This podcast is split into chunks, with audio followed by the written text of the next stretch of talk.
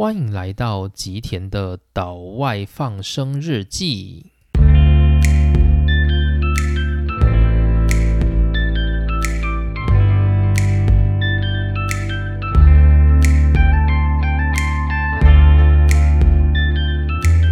大家好，欢迎来到今天的内容。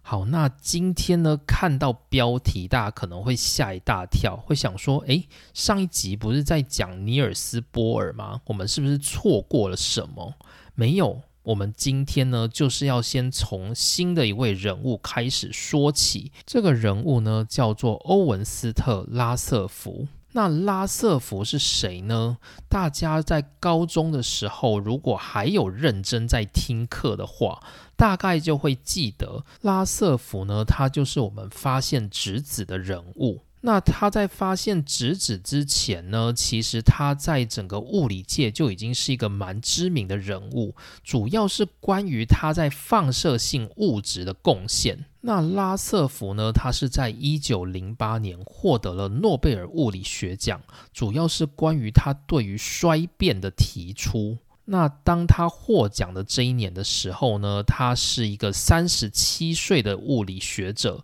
并且他是在加拿大的麦吉尔大学工作。随后呢，他获得了英国的曼彻斯特大学的聘请，他能够回到他最喜欢的家乡，也就是英国，来进行更深入的物理研究。而在之后呢，才开启了另外一个新的篇章，就是关于尼尔斯波尔的原子模型三部曲。于是呢，我们在上一回有提到尼尔斯波尔他与拉瑟福在曼彻斯特大学做短暂的相见欢，那是一九一一年的故事，也就是拉瑟福他已经获得诺贝尔物理奖之后。那拉瑟福呢，在一九一一年的当年，他也去参加了第一届索尔维大会，也就是关于世界上量子物理学最知名的所有人物的集结高峰会。而拉瑟福呢，他在遇到这个朋友的朋友的儿子，也就是尼尔斯波尔的时候呢，他热衷地告诉了尼尔斯波尔关于这个索尔维会议的一切一切。那尼尔斯波尔呢，他感受到他眼前这个热情的物理学者，他跟他在汤姆森旗下的那个感受是完全不一样的。所以呢，这也激发了尼尔斯波尔后来想要来到曼彻斯特大学的决心。那于是呢，在我们开始进入尼尔斯波尔关于原子模型三部曲之前，我们有必要先来梳理一下关于拉瑟福的故事。于是呢，我们今天的主题就要先跳过尼尔斯波尔，我们就要先来了解一下拉瑟福这个人，关于他的物理学人生，以及他对于整个物理学界的贡献。于是让我们把时间拉回一九七零年的五月，英格兰北部的大城曼彻斯特的高等学府曼彻斯特大学物理学系正迎来一位新的负责人。刚来的那一天，大家还因为他在寻找办公室的样子而引起了热议。这个新负责人在爬楼梯的时候，三步阶梯并成一步爬上楼去，大家看到都觉得这好像不是一个教授该有的样子。一个教授应该表现得成熟稳重，具有相当学者的风范，但这个新负责人则没有。不过呢，就在几个星期之后，这个新负责人因为他三十六岁的精力旺盛，以及他实事求是不矫揉做作的风格，引起了大家的好评。他正在打造一支属于自己的黄金队伍，他要利用曼彻斯特大学这个基地站稳脚跟，准备发展他未来对于物理学的热情。而在未来的十年间，这位新负责人即将带来空前的成功，这得取决于他个人的魅力，以及他敏锐的科学判断能力，去为他打造了一支坚实的队伍。这个新负责人的名字叫做欧文斯特拉瑟福。拉瑟福在一八七一年诞生，他诞生在纽西兰的南岛一个叫做 Spring Grove 的地方。他的家中呢，一共有十二个兄弟姐妹，而他呢是排行第四，称不上是什么受到父母宠爱的程度。他的家境呢也不是说极度的富裕，他的母亲是一位小学老师，而他的父亲呢则在一个亚麻纺织厂工作。但这位父母他们为了孩子的教育非常非常的积极，只要有任何奖学金可以出国留学，他都不希望自己的孩子放弃这个机会。毕竟纽西兰人说英文，那他们当然可以去放眼世界最强的英语系国家，也就是英国。于是呢，拉瑟福他最终拿到了一笔奖学金，来到英国最顶尖的大学剑桥大学来就读。拉瑟福呢，他在量子力学的领域算是师辈级的人物。不过尽管如此，他跟我们第一集的主角马克思·普朗克还是有一点的差距。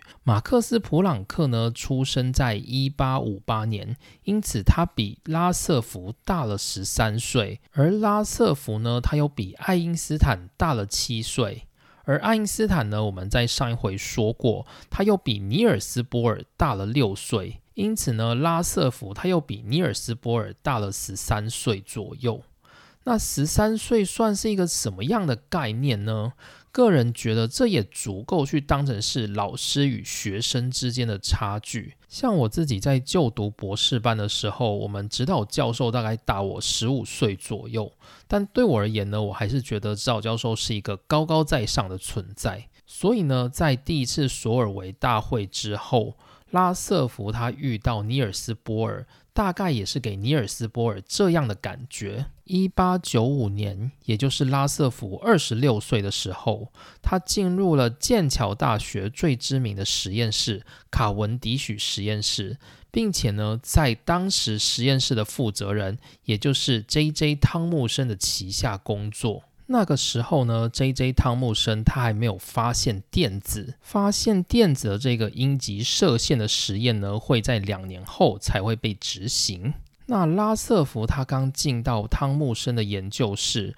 他的工作是什么呢？主要是在研究电磁波，或者是我们称作 radio wave 电磁波的一项研究。不过在拉瑟福刚进到汤姆森的实验室里面的时候，他表现出来的是一副懵懵懂懂的样子，他还没有达到在曼彻斯特大学当时意气风发的境界。主要的原因是因为他觉得自己是一个穷酸鬼，所以他觉得他在研究室里面，他就必须要靠着做些什么东西出来卖钱，然后赚一些外快。于是他在研究无线电波时，他就积极的改造他手中的探测器，并且让他手中的探测器发挥它最大的效能。可是比较可惜的是，当时的专利概念还不流行，因此呢，拉瑟福他并没有把他的发明申请了专利，而他所发明的这个东西呢，最后被一个商人给买走，并且那个商人透过这样的器具发了一笔大财。但是呢，拉瑟福他其实也知道这件事情，不过他并没有后悔，因为他觉得他还有更多的精力去做其他的事情。于是这时候呢，他又开始把他的精神转到另外一个占据世界版面的频道里。这个频道里有着比当时拉瑟福在研究的电磁波更强大的物质，这个物质呢叫做 X 射线，也就是 X 光。在一八九五年，也就是拉瑟福进入汤姆森研究室的当年，一位叫做威廉伦琴 （Wilhelm Röntgen） 的德国物理学家，他偶然发现到，每当他将高压电流流过一个抽了真空的玻璃管的时候，他会发现某种未知的辐射，使得它涂有一层氢亚铂盐酸钡的小纸屏幕发光。伦琴当时呢，是一位位在德国威尔兹堡大学任教的五十岁教授。他看到这个发光现象的时候觉得很奇特，于是他又做了很多次的实验去寻找这个发光体它的主要辐射来源。然后最终呢，他发现它的玻璃管就是那个放射神秘辐射物质的放射源。那伦琴呢，偶然又研究到，如果他把一个底片放在这个放射源的下面，然后让放射辐射去照射这个底片，那同时呢，他要叫他的太太，就是把手放在那个底片上面。我还想过他为什么不自己做，要叫他太太？就如果今天这个放射物质真的有问题的话，他太太不就死了吗？就我觉得这个伦琴的老头也是蛮奇怪的。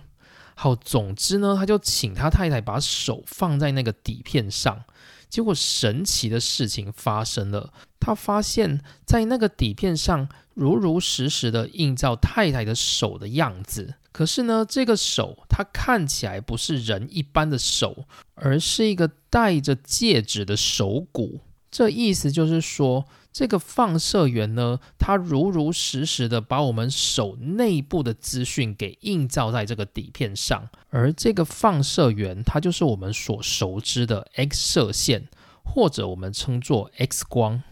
好，那于是隔年的一月一日，伦琴他就迫不及待的把自己的论文寄给周遭的一些德国物理学家，同时呢，他的论文名称叫做一种新的射线。那他在论文底下呢，也附上了很多他用这个射线所照射出来的照片，每个照片呢看起来都让人觉得非常的惊恐，它可以把我们人身体里面的骨骼给照出来，这是多么让人惊艳的发现啊！于是这个消息呢就很快的传遍各大媒体，报章杂志都纷纷报道他太太这个戴着戒指的骨骼手。于是在当时呢，整个世界陷入一种 X 光狂热，在一年之内呢，就有四十九本在讲述 X 射线的书，以及呢一千份以上的科学跟半科普文章被发表出来，可以显见整个 X 射线在世界研究的狂热。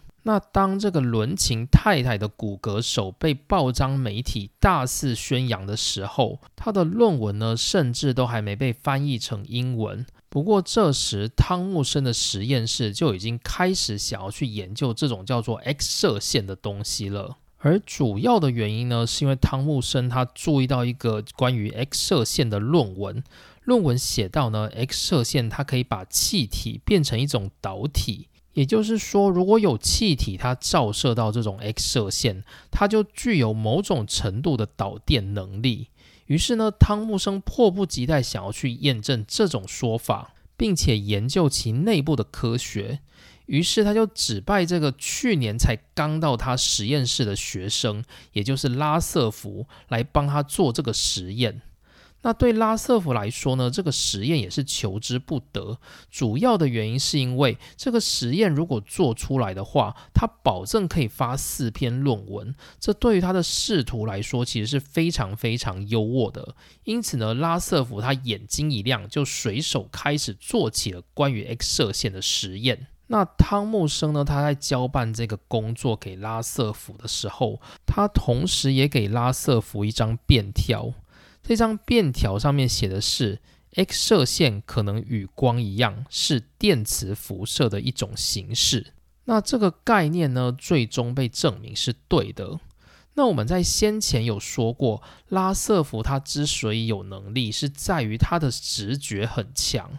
拉瑟福呢，他对于实验其实是不上手的，不过呢，他在阅读这些科普文献的时候，他可以很快的反映 A 东西跟 B 东西之间是否有相关性，这是一个很重要的物理直觉。这就像是爱因斯坦在解决物理学历史各大悬案所产生的直觉一样，汤姆生也同样具有这样的直觉。那幸运之神呢，注定要站在汤姆森跟拉瑟福这一边的。在拉瑟福苦恼要如何去创造这种 X 射线的时候，他在研究论文发现，法国有一位叫做亨利贝克勒尔的科学家，他原本是在研究说，在黑暗中放光的这种磷光物质，它是否也是在放射出一种 X 射线。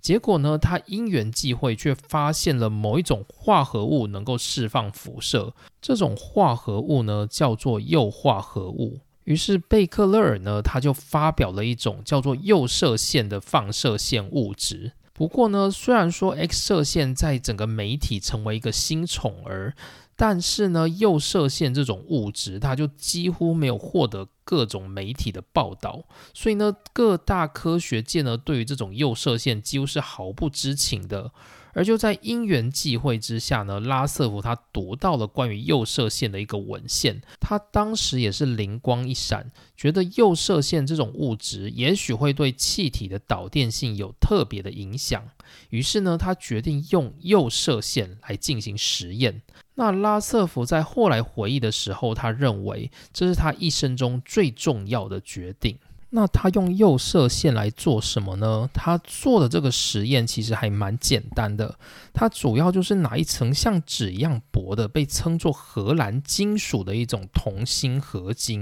那因为它很薄嘛，所以他用放射线立马就能够穿透这个金属纸，而金属纸背后的检测器呢，就马上能侦测到通过金属纸放射线的量，所以他就能够知道说这个放射线到底有没有通过金属纸。然后接着呢，他就把这个金属纸加厚，那他就发现到当这个金属纸的厚度越来越厚的时候，侦测器侦测到的放射线越来越少，表示说放射线呢它慢慢就穿不过去了。但他发现一个很特别的现象是，当他把这个金属纸继续加厚到某一个值之后，就发现到放射线通过的量已经不会改变了。也就是说呢，放射线里面可能有多种成分，有些成分呢它在刚开始能够通过这个金属纸，当金属纸越加厚的时候，加到某一个程度，那些放射线就再也通不过去。但那些放射线里面还有某些成分是不会受到这个金属纸变厚的影响，无论如何它都能够通过这些金属纸，所以我们才会看到当金属纸到达某个厚度的时候，那些不能够穿透薄金属纸的放射线成分就慢慢的被隔离掉了，而剩下的放射线成分呢，因为它本来就能够穿透厚金属纸，所以呢它就能够继续的穿透。今天你再把金属纸加厚，对于这个放射线也是没有影响的，它还是能够继续穿透过去。好，那于是呢拉瑟夫他又不死心，他又继续把这个金属纸一直加厚一直加厚一直加到超厚的状态。他发现呢诶当它厚到某一个值的时候，它又能够隔离那个剩下的放射线成分了。那到最后呢，当金属纸已经变得超厚的时候，就再也没有放射线能够通过金属纸了。于是拉瑟夫呢，他归纳了一个结论，那就是右放射线里面它涵盖了两种特别的放射线成分，一种呢拉瑟夫就叫它阿法成分，所以它就是所谓的阿法射线，而另外一个成分呢它就称作贝塔射线。那至于这两者成分到底是什么东西，这还要在后续再来澄清。那后来呢，有一位德国的物理学家叫做杰拉德·施密特 Gerhard Schmidt， 他也发表了自己对于放射线物质的研究。那他使用的金属呢，不是铀，而是一种叫做土的金属。土这个文字呢，在中文就是左边一个金，右边一个土地的土。那他就发表说，这种土金属化合物它也能够放出放射线。那于是呢，拉瑟夫读到他的论文的时候，他就把这个放射线拿来跟自己所发现的两个分别叫做阿法跟贝塔的放射线进行比较。他发现到诶这种放射线更强，而这个放射线呢后来就被称作伽马射线。于是这个世界上三种主要的放射线在这个时空都被发现了，分别是拉瑟夫所发现的阿法跟贝塔，以及杰拉德所发现的伽马。那以强度而言呢，当然就是伽马射线最强，而贝塔射线其次，而最弱的是阿法射线。那拉瑟夫呢，他在刚发现这些射线的时候，他并没有急着为它命名。那因为呢，他那时候正在找寻一个他能够安身立命的工作，那就是呢，他也要去找教职了。在他找教职的这段期间，居里夫人夫妇他们也注意到了法国科学家贝克勒尔所发现的这个铀元素的放射线。那毕竟就是居里夫人她也是法国人嘛，所以她就是注意到法国科学界的研究也是理所当然的。于是呢，居里夫人夫妇他们也真的投身下去发展，就是在元素中会放出放射线的各种物质。所以他们后来又发现，像是钋啊，或者是镀，或者是镭这类的元素也会产生放射线物质。而因为居里夫人她是一个非常有名的人物，所以当居里夫人发表这些物质具有放射性的时候，具有放射性现象的元素呢，就开始受到了科学界的重视，甚至呢，关于放射性的这个名词也是居里夫人所发明的，叫做 radioactive。那一八九八年呢，居里夫人在巴黎正式发表她第一篇关于放射线的文章。同时也开启了他们夫妇跟贝克勒尔的合作。于是呢，居里夫人她所发现的这个放射线的名称，他们就统一叫做贝克勒尔射线。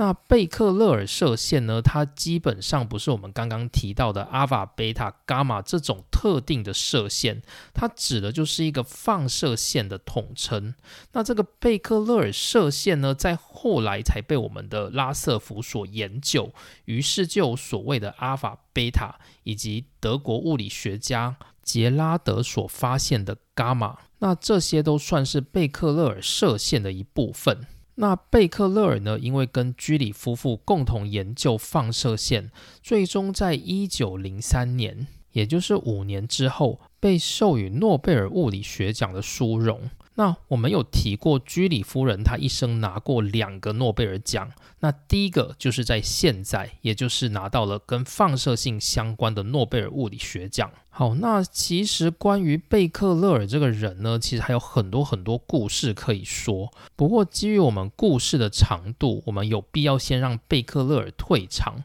所以我大概呢就快速把贝克勒尔的几个重要的点讲过。那贝克勒尔呢，帮大家科普一下。我们在测量放射线强度的时候，一般使用的度量单位叫做 B Q。 这个 B Q 呢，指的就是贝克，所以我们一般会说一个辐射它有多少贝克的强度，而这个贝克呢，它主要就是为了纪念贝克勒尔这号人物。不过其实像是前一阵子就是福岛核灾的时候，我们在媒体上面比较常听到的放射线的单位叫做西弗。那西弗这个东西呢，它其实跟我们的贝克是完全不同的概念，它不像是贝克就是单纯在测试辐射的物理量。那如果我们今天知道辐射有多少贝克，但是我们也不见得能够去理解说辐射多少贝克对于我们的人体有怎么样的伤害，于是国际度量委员会才创了这个叫做西弗的单位。那这个单位的概念呢，是辐射等效生物当量，是用来判断说一个辐射它对于生物体影响程度的单位。所以这跟我们单纯只表示辐射单位的贝克是不太一样的。那贝克勒尔呢，在他得到诺贝尔物理奖的五年之后，也就是一九零八年，他就过世了。那他过世的时候其实还蛮年轻的，大概是五十五岁左右。那依照当时的记录记载，就是贝克勒尔他的死因是不明，所以没有人知道贝克勒尔是怎么死的。不过呢，大部分的人或者是媒体、报章、杂志也有推测，贝克勒尔的死应该是跟放射线有关系，也就是他常年在放射线底下工作，也没有防护的状况之下造成死亡的结果。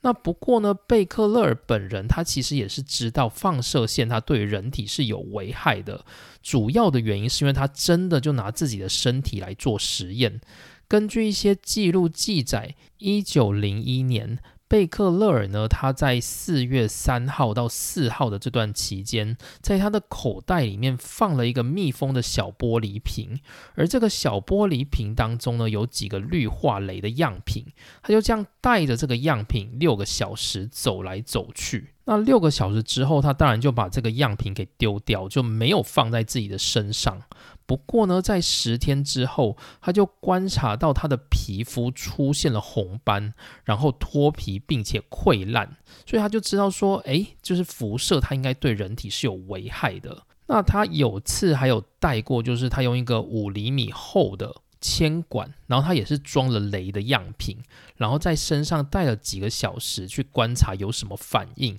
而他发现呢，当他戴到超过四十小时的时候，皮肤开始出现了色素沉积。嗯，好，就我觉得他真的就是用生命在做研究啦，所以我们就感念他吧。于是我们就把贝克勒尔放一边，先回到拉瑟福的故事。居里夫人在一八九八年发表第一篇放射性物质论文的时候呢，拉瑟福他找到了他新的教职工作，于是呢，他终于要离开汤姆森的研究室，转往另外一个新的据点。他必须要越过大西洋。他拿到的是加拿大麦吉尔大学的教授职位。当年他二十七岁，他踏上了前往加拿大蒙特利尔的旅程。而这一去就是九年。那拉瑟福他心里其实是充满抱负的。他到加拿大的前夕，他心里想的是，他要去做能够有开创性的工作。他想要把麦吉尔大学打造成一个研究型大学。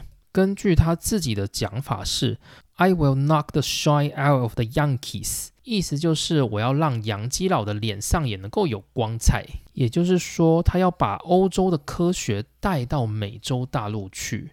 而这一带呢，他确实是成功了。他人生所拿到的诺贝尔奖就是在麦吉尔大学所做的研究发展出来的。拉瑟福从一八九八年到一九零七年都待在加拿大的麦吉尔大学。在前期呢，拉瑟福他就发现到说，这些由元素所放射出来的放射性物质，它们的强度呢会呈现一种指数下降的状态。而这种放射线强度下降的状态呢，拉瑟福就抓他最早开始放出放射线的时间，到这个放射线的强度下降为原本的一半的时候，他称这就是放射性元素的一个半衰期。而他认为呢，就是每一种放射性元素，例如说铀啊、土啊、钋啊这一类的材料，它们应该都有各自的半衰期需要被分类出来。而这些放射线它的本质到底是什么东西呢？到底是什么样的作用造成了某些元素会放出特定的放射线？于是呢，在一九零一年的十月，拉瑟福与同在加拿大蒙特利尔，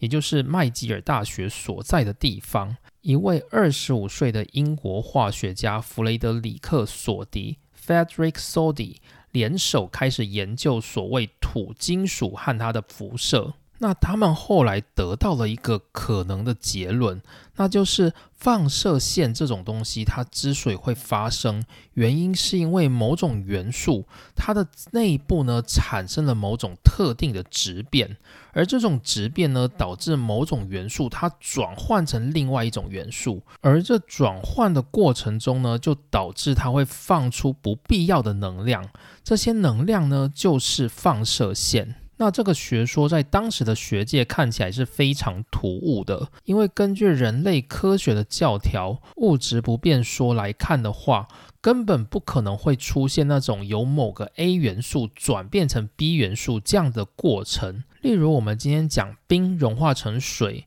水蒸发成水蒸气，这些过程只是它的相变，但实际上呢，它的内部的本质都还是同一个元素，那就是 H 二 O 水分子这样的一个元素。但是呢，你今天要想象一个元素，它从一个 A 元素变成一个跟自己毫不相干的元素，这听起来真的是太天方夜谭了，就很像我们手中的镍币使用着使用着，某一天忽然变成金子一样，这想想都觉得是不可能的事啊。不过呢，拉瑟福跟索迪他们的实验很快就证明了这个结果是不容挑战的，于是更多的实验结果相继出炉，就证明了衰变的存在。而所谓的半衰期这个概念呢，就是它的辐射从最初到降低为原本的一半强度的这个时间，其实意思上指的就是一个元素它内部的原子从最初的状态衰减到只剩下一半的原子还跟原本是同样状态的这个时间点，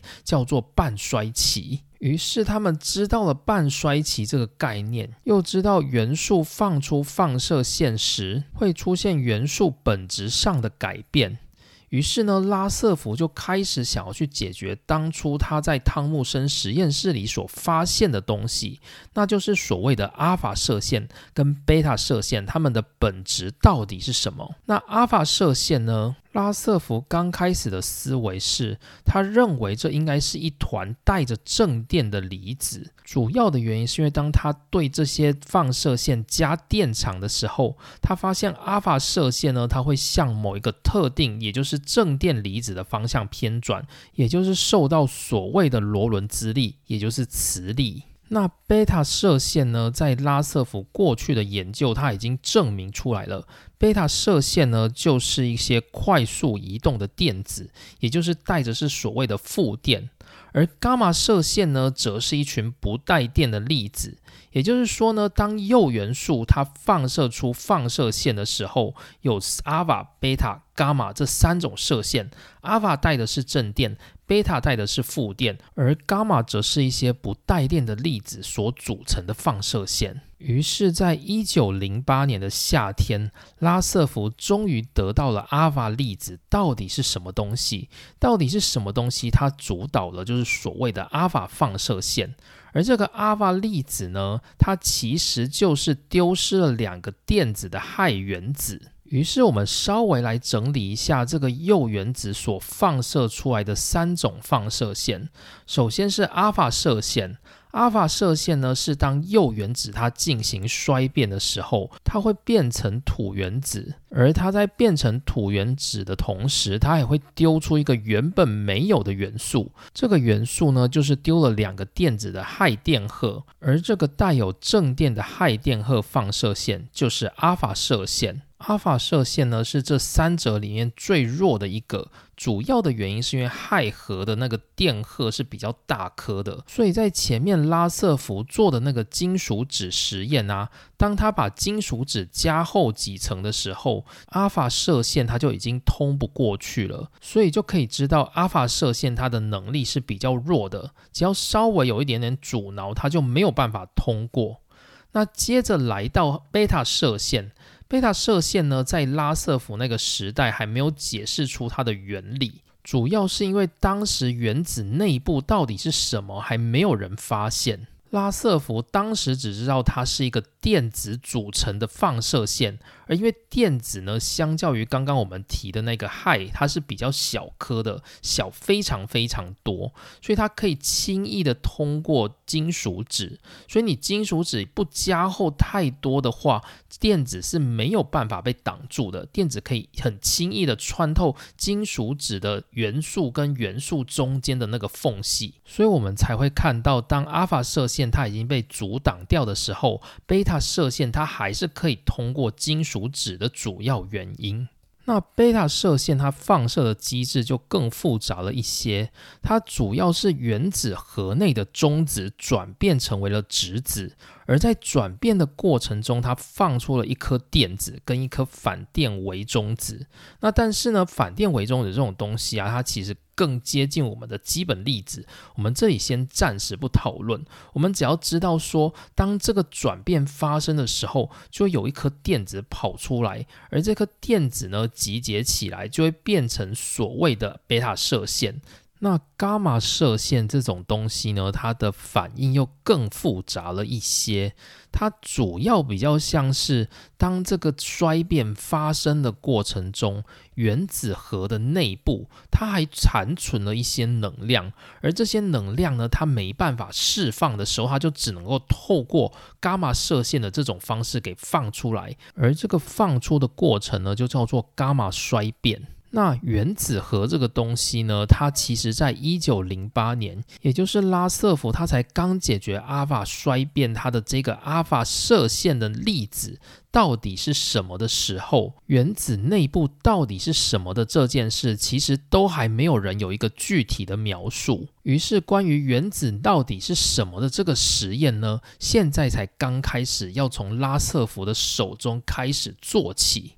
那拉瑟福呢，他在发现这个阿尔法粒子的时候，其实有一个非常非常重要的人物，这个人物呢帮助拉瑟福去发现阿尔法是氦粒子的这一件事。这是一位来自德国的助手，他叫做汉斯·盖格 Hans Geiger。那他们在研究这个阿尔法射线的时候，偶然发现了一些事情，那就是当阿尔法射线它在通过云母片的时候，会发现呢阿尔法粒子有些会稍微的偏离它原本笔直的轨迹，所以它呈现的影像呢会变得比较模糊。所以他们就觉得说，诶，这种阿尔法粒子他们通过云母的时候会有所谓的散射现象，那这个散射现象到底是什么呢？于是拉瑟福就决定跟盖格一起来研究这件事情。那什么叫做散射呢？散射的英文叫做 scatter， 它的意思其实就是你想象你丢一颗球，这颗球打到墙壁的时候被弹开，这个弹开的动作就是散射。所以当一颗粒子它被射进材料的时候，它发现到有些粒子它会散射，有些不会，所以这就是所谓的用材料去造成粒子的散射现象。那于是呢，他们就开始用这个阿尔法粒子来对一些其他的金属片来做散射的研究。那这次被打的金属片是一个金箔，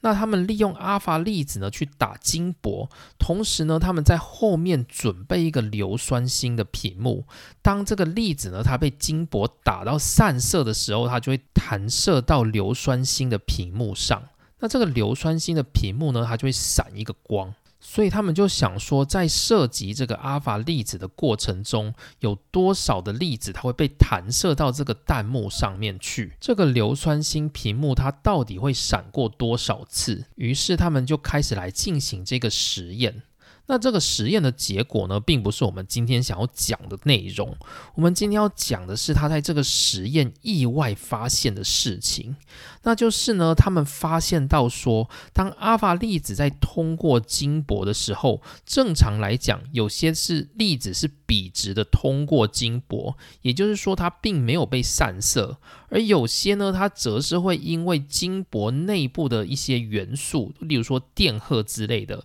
造成阿尔法粒子偏转了一两个小度。可是呢，他们发现到说，有些阿尔法粒子它的角度远远大过其他粒子，可能大过九十度以上。也就是说呢，如果你今天对一个有洞洞的墙壁丢球，那那些洞洞呢它其实蛮大的，它可能比你的球还要大，所以你这时候丢的时候，你大部分的球都可以通过那个洞，但是你偶尔丢球丢得不准的时候，还是可能会不小心打到那个洞洞旁边的那个边缘，所以你打到那个边缘的时候呢，你球的轨迹就会改变，所以你的球虽然还是可以通过那个洞，可是你的轨迹就不再是笔直的轨迹，而是有一点点被打偏，所以这时候就会出现一到两度的这个偏转。这个在拉瑟福他们实验里面，他们认为这个是理所当然的，可以预测的，只是他们想要统计这个偏转到底会出现多少次。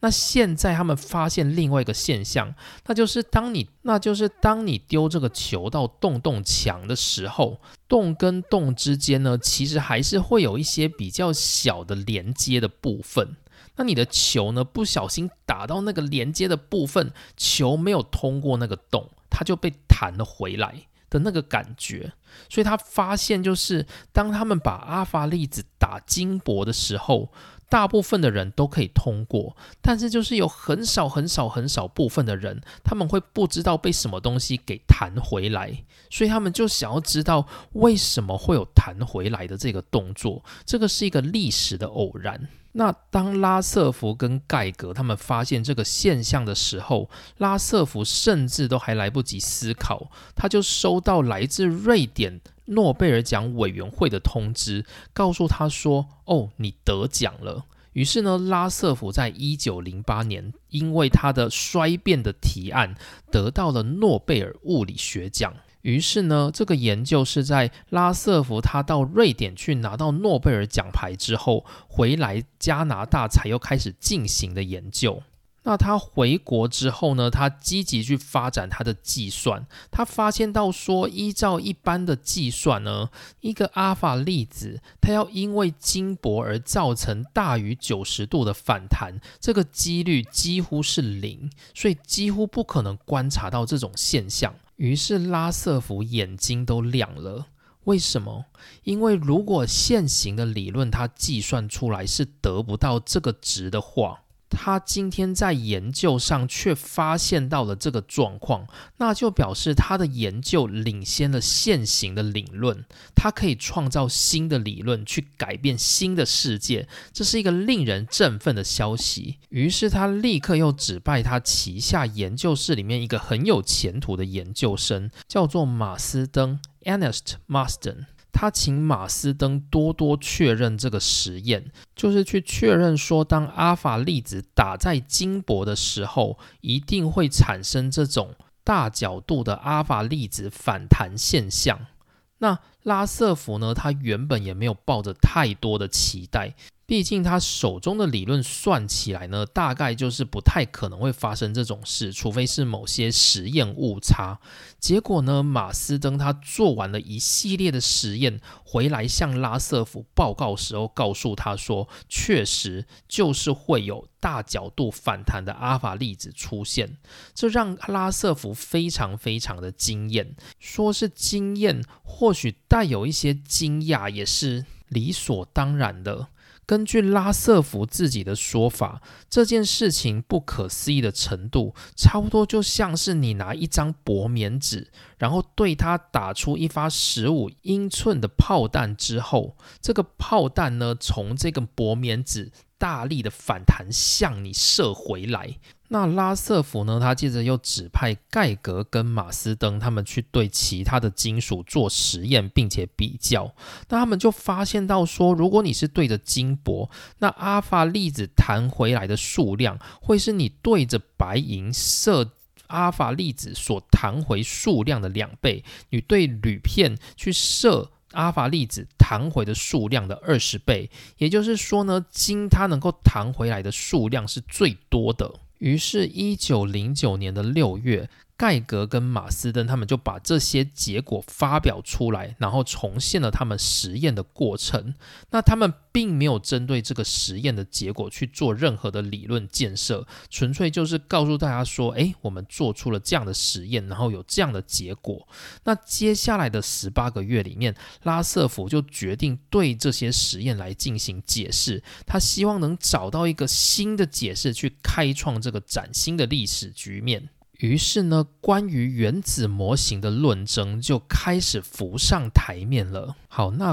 关于这个原子模型的论争，我想要留到下一次再来进行讲解。主要是因为呢，当这个原子模型开始浮上台面的时候，就会接续到尼尔斯波尔所提出的氢原子模型的概念。于是呢，我想要把原子模型都放在同一个章节来讲，我觉得这听起来大概会比较悦耳一点。所以我们今天呢，大概就先讲到这边。我们今天主要的概念呢，就全部都围绕在拉瑟福的身上。而我们今天所谈及的是关于放射线的发现，而关于放射线的发现，除了拉瑟福以外，更知名的人物如贝克勒尔或是居里夫妇都有参与其中。而拉瑟福呢，他在研究放射性物质的过程中，他发现到了衰变，这让他获得诺贝尔物理学奖的殊荣，并且呢，他也解开了在铀元素放射性物质里面阿法射线跟贝塔射线的增生，也就是氦、电荷以及电子的放射线。那解开阿法粒子之后呢，他们就开始进行了阿法粒子的散射研究。而在这个过程中，他们即将趋近对原子模型里面非常重要的关键，那就是原子核的发现。这大概就是今天的内容。那下一集呢，我们稍微做一个预告。下一集的开始，我们会来讲 J J 汤姆森他在当年所提出了一个叫做梅子布丁模型的原子模型，而这个模型呢，最终被拉瑟福在这一次的发现，也就是原子核的出现给推翻了。不过呢，拉瑟福的原子模型当中还是有一些致命的缺陷，是拉瑟福他自己也没有办法解决出来的。而这个模型呢，就要留到尼尔斯波尔，也就是拉瑟福的学生，他引入了量子的观念才有办法解决。于是呢，万众期待的尼尔斯波尔原子模型三部曲即将登场，请让我们期待下一次的内容。好，那今天的内容呢，大致上就到这边。那如果呢，大家对于这个节目就是觉得还不错的话，就希望可以到 Apple Podcast 去帮我按一个评分。那如果可以的话，就是你也可以在上面留言给我，或者是你有想询问的问题啊，你也可以透过就是 Apple Podcast 的评论留言，那我在这里呢都会看到，也能够帮大家回复。好，那但是就是不要问太奇怪的问题啦，就是大概问跟节目比较相关的问题的话，我会比较好回答一点。好，那以上就是今天的内容，谢谢大家收听，我们下次见，拜拜。